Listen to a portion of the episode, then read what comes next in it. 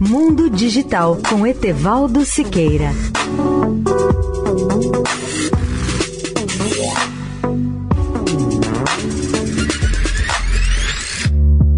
Olá, ouvintes da Eldorado. O mais recente produto do Facebook é uma plataforma de boletim informativo chamada Bulletin, muito criticada por usar a tática clássica do Vale do Silício, que é perder dinheiro para, num segundo momento, esmagar rivais.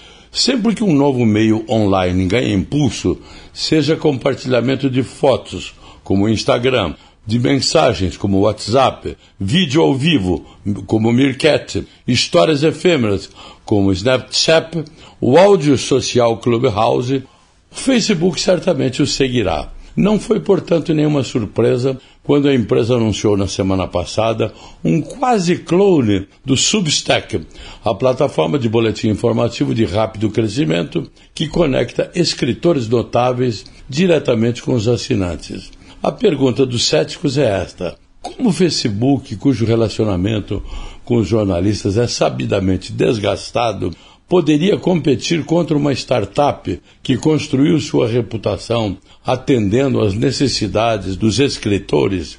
A resposta, ao que parece, é oferecer aos autores condições financeiras que o Substack não consegue igualar. A Substack ganha dinheiro com uma redução de 10% na receita dos escritores.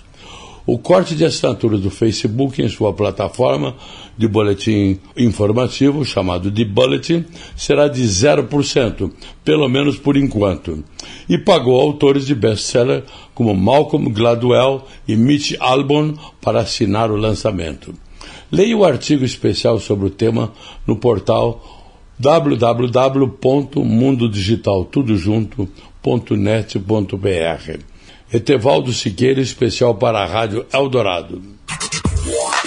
Mundo Digital com Etevaldo Siqueira.